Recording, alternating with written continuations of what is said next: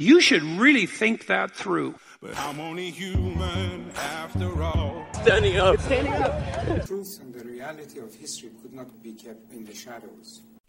خب بریم سه دو یک مهربانی و محبت کردن یک ویژگی و صفت مثبت اخلاقی در جامعه انسانیه ما هم به صورت کلی اینو متوجه میشیم که دوست داریم مورد مهر و محبت واقع بشیم همینجور هم حتی امکان دوست داریم که به دیگران مهر و محبت بکنیم. شاید مسیرهای مختلفی داشته باشیم متفاوت باشن نحوه ابرازمون نحوه ارتباطاتمون در این قضیه متفاوت باشه. ولی انگار تو اصلش ما با هم یه توافقی داریم که مهربانی کردن و محبت کردن این خوبه. یک ویژگی مثبت اخلاقی.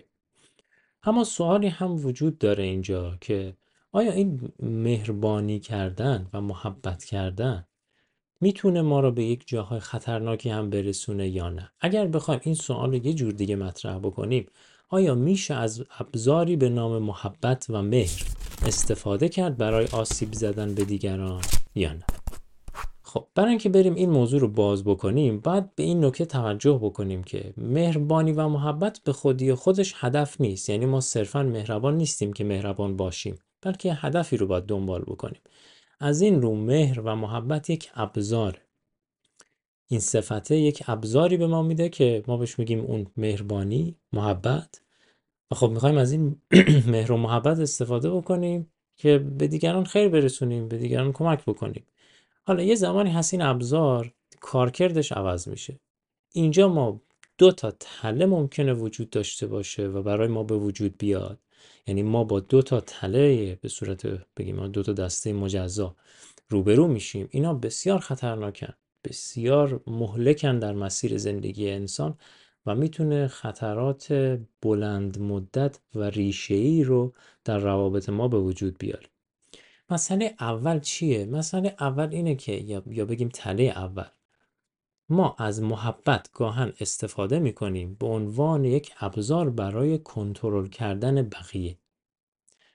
شاید بعض وقتا اینو توی رفتارهای پدرها و مادرها می‌بینیم که محبتی رو انجام میدن به دیگری که بعدا بتونن به ازای اون محبت رفتار اون فرد یا کودک رو کنترل بکنن. یعنی کنترلگری میاره این محبته. ریشه این کنترلگری چیه یعنی چطور رقم می‌خوره؟ اون فرد یک ضعفی داره می‌خواد اون ضعفش رو تقویت بکنه. ما میایم مهربانی می‌کنیم که اونو ضعیف نگه بداریم. یعنی همچنان می‌خوایم اون ضعیف باشه اون فرد. ضعفش رو ماندگار می‌کنیم و دائما اون فرد دیگه به ما وابسته است و نمی‌تونه مستقل زندگی بکنه. و ما فکر میک و ما به نوعی با این محبته سعی کردیم که اونو به کنترل خودمون در بیاریم. دائما به ما وابسته است. نمی‌تونه از پس خودش بر بیاد نمی‌تونه بر زندگی مستقل خودش رو داشته باشه قدرت هاشو نمی‌تونه به نوعی شکوفا بکنه ضعفاشو نمی‌تونه برطرف بکنه. ما محبت می‌کنیم که اتفاقا این کارا رو نکنه چون به ما می‌خوایم وابسته باشه. می‌خوایم زندگیش به نوعی از اون استقلاله بهره ای نبره. ضعیف میخوایمش. این محبت شده ابزاری برای اینکه ما فرد رو کنترل بکنیم. تله دومی هم وجود داره که به نوعی عمیق‌تره. خیلی این پیچیده تره توی تله دوم. تله دوم چیه؟ یه زمانی هست ما محبت می‌کنیم که خودمون رو قانع بکنیم ما آدم خوبی هستیم. که چی بشه؟ که بعدا ظلم ها و جنایت هایی بکنیم یا کارهای بدی بکنیم که بسیار عجیب و غریب بدن. شاید در قشر مذهبی گاهن ما این رو داریم می‌بینیم. مثلا طرف کفشای شما رو هم ممکنه جفت بکنه اما همون فرد ممکنه که بتونه شما رو هم بکشه. از سر محبت هم این کار بکنه یعنی این اتفاقی که ما یه محبتی می‌کنیم که توجیه بکنیم برای خودمون که ما آدم خوبی هستیم. من آدم خوبیم. حالا اگر دارم یه کار بدی می‌کنم من آدم بدی نیستم. ما اون, اون یک توجیه کردم برای خودم که چون من به شما یا به دیگری محبتی داشتم پس من انسان با محبت و با مهری هستم دیگه. پس اون کار من خطا نیست. پس من دارم یه کار حتی اگر دارم به شما مثلا آسیب می‌رسم از سر محبت دارم آسیب می‌زنم. ما این تله رو اگه درست نشناسیمش چون خیلی دزدانه و پنهانی هم میاد دیگه. ما خودمون رو توجیه کردیم با چند تا کار کوچیک که ما مثلا آدم من فوش نمیدم نمی‌دونم من آدم به دیگران کمک می‌کنم که کفشاشون رو بپوشن نمی‌دونم دلم میسوزه یکی مثلا گرسنه است گریه می‌کنه منم حس همزاد پنداری می‌کنم باش و ناراحت میشم. همه اینا رو می‌بینه که بعد یه کار بدتر و گنده تری انجام بده که بسیار زشت و مهلک.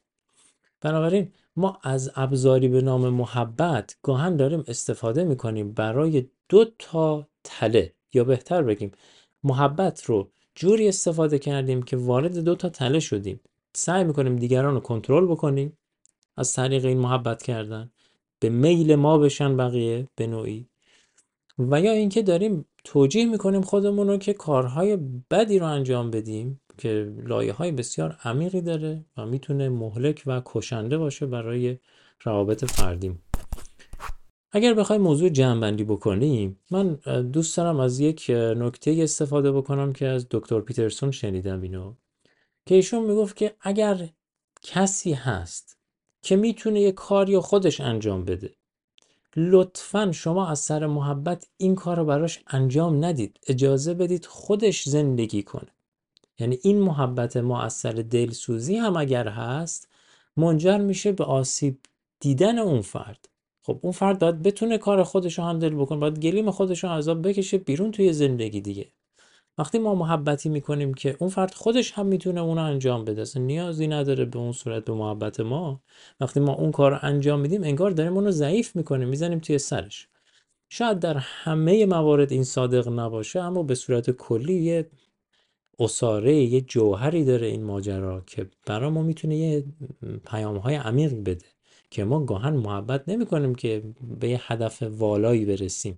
داریم محبت می‌کنیم که صرفا محبت کرده باشیم صرفا خودمون رو توجیه کرده باشیم یا یه کنترلی روی رفتار دیگری به دست بیاریم. امیدوارم که زندگی هامون سرشار از مهربانی و محبت باشه. منتها این مهربانی و محبت در مسیر درستش باشه واقعا کمک بکنه به رشد فردی ما. نه اینکه تو سری خورتر بشیم نه اینکه ضعیفتر بشیم و بلکه فضا رو مهیا کرده باشیم که جنایت های مهلکی هم رقم بخوریم خب به انتهای این قسمت از پادکست رسیدیم. امیدوارم که براتون مفید بوده باشه و به کارتون بیاد توی زندگی واقعی. من عباس کلانتری هستم و شنبه ها ساعت هفت اینجا از انسان ها صحبت می‌کنم. مراقب خودتون باشین تا موضوع بعدی.